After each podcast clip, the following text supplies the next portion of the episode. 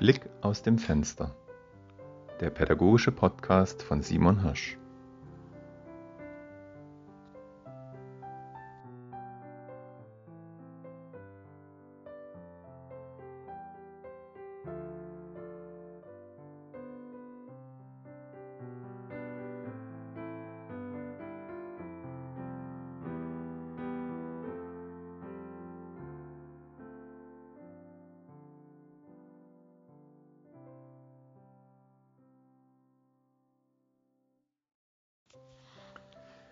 Die Mitte.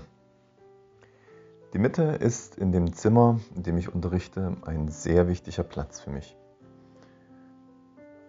Zuerst mal, wenn ich zum Beispiel jetzt vom Fachunterricht ausgehe, stelle ich mich in die Mitte, um alle Kinder sehen zu können, damit ich von allen gesehen werden kann und um die, die größte Wirkung zu entfalten. Also ich selber besetze die Mitte. Das gleiche machen auch äh, Kinder, die jetzt äh, einen Vortrag halten. Sie stellen sich zwar nicht ganz so zentral, aber sie stellen sich auch mittig vor die Tafel. Die Mitte gehört ihnen. Aber was mir viel wichtiger ist, ist die Mitte als Sozialform.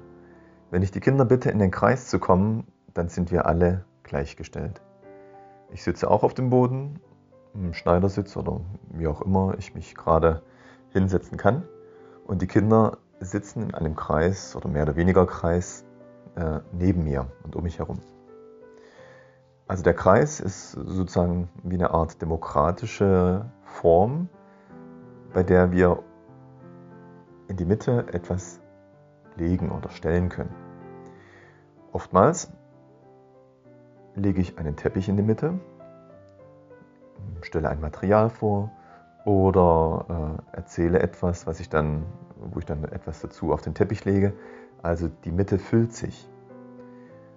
Manchmal ist es auch so, dass die Mitte schon gestaltet ist. Also wenn die Kinder in den Kreis kommen, ist ein Teppich mit Blumen oder mit Dekoration oder mit dazu passenden, zum Thema passenden Materialien. Also die Kinder können aus, von ihrem Platz aus die Mitte sehen. Wenn der Arbeitsprozess losgeht, dann ist es oftmals auch so, dass ich ein Material, das ich vorgestellt habe, in die Mitte auf Teppichen auslege, sodass die Kinder jeder von seinem Platz im Kreis darauf zugreifen können und es ist sozusagen kein erster oder letzter gibt, sondern jeder kann sich bedienen, für jeden ist es gleich weit weg.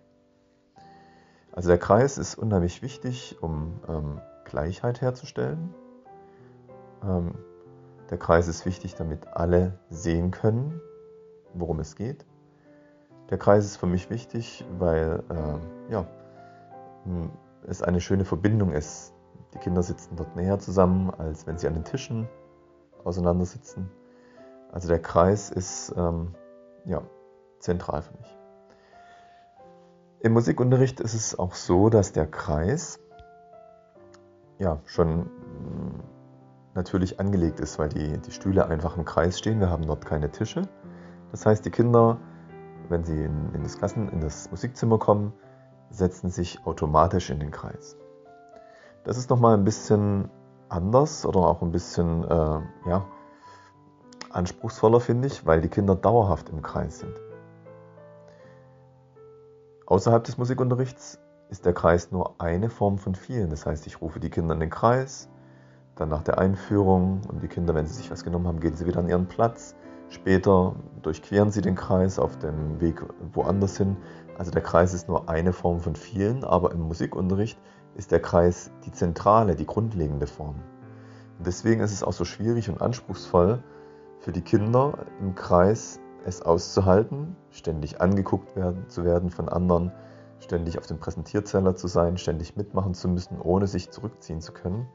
Aber auch für mich ist es ähm, teilweise anstrengender, aber eben auch äh, oftmals schöner, ähm, im Kreis zu unterrichten, weil ich muss immer ja, führen und äh, kann mich auch genauso wenig verstecken.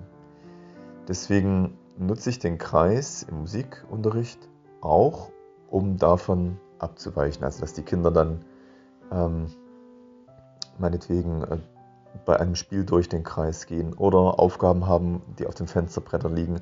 Also damit sie aus dem Kreis ausbrechen können und wieder in den Kreis zurückkommen können. die ganze Zeit ein Kreis ist ja schwierig für alle und deswegen brauche ich da auch Möglichkeiten zu wechseln. Aber der Kreis ist und bleibt ein zentrales Element in meinem Unterricht. Das war Blick aus dem Fenster, der pädagogische Podcast von Simon Hirsch. Bis zum nächsten Mal.